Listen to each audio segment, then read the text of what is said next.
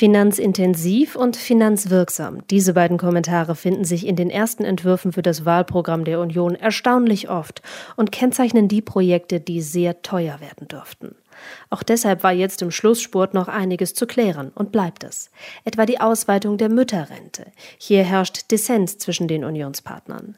CSU-Chef Markus Söder erklärte in der Bild am Sonntag, es sei eine Frage der Gerechtigkeit, dass alle Mütter, unabhängig davon, wann ihre Kinder geboren wurden, dieselbe Anerkennung für ihre Lebensleistung bekämen. Hessens CDU-Ministerpräsident Volker Bouffier erklärte dem Redaktionsnetzwerk Deutschland, dieses Projekt sei aus seiner Sicht nicht machbar, mit Verweis auf Finanzen. Dies ist auch die Position von Kanzlerkandidat Armin Laschet. Das Programm der Union war seit März entwickelt worden. Zum Auftakt hatte Laschet folgende Losung ausgegeben. Wir sind als Partei der Mitte der innovative Kern deutscher Politik.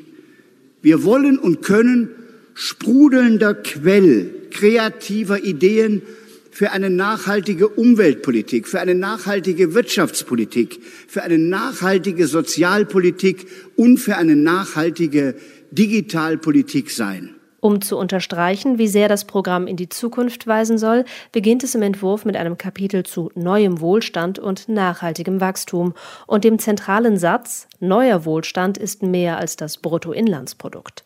Innovation, Unternehmertum und Nachhaltigkeit sind hier genannte Stichworte. Neben zahlreichen Worthülsen finden sich in diesem Kapitel auch teils sehr konkrete Vorschläge zum Klimaschutz. Auch dies ein Thema, das viele parteiinterne Diskussionen mit sich brachte. Die Union setzt hier stärker auf die Kräfte des Marktes, auch mit Blick auf den CO2-Preis.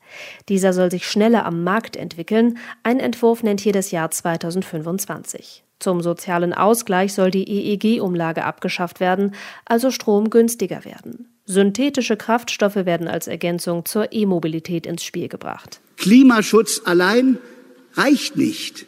Wir wollen auch, dass die sozialen Bindungen unseres Landes erhalten bleiben, hatte Laschet im März betont. Im Programm setzt die Union auf den Ausbau der erneuerbaren Energien, bringt einen Sonnenpakt für Photovoltaik ins Gespräch. Im Interview der Woche des Deutschlandfunks hatte Umweltministerin Svenja Schulze, SPD, der Union vorgeworfen, den Ausbau der erneuerbaren Energien in den Regierungsjahren blockiert zu haben. Was sie alles nicht wollen, das habe ich gut verstanden in den letzten äh, dreieinhalb Jahren. Aber wie sie denn erneuerbare Energien ausbauen wollen, das habe ich noch nicht verstanden. Das Wie des Klimaschutzes. Es wird absehbar eines der Kernthemen des Wahlkampfes. Aber auch die Frage, wie Deutschland nach der Corona-Krise weitermachen wird.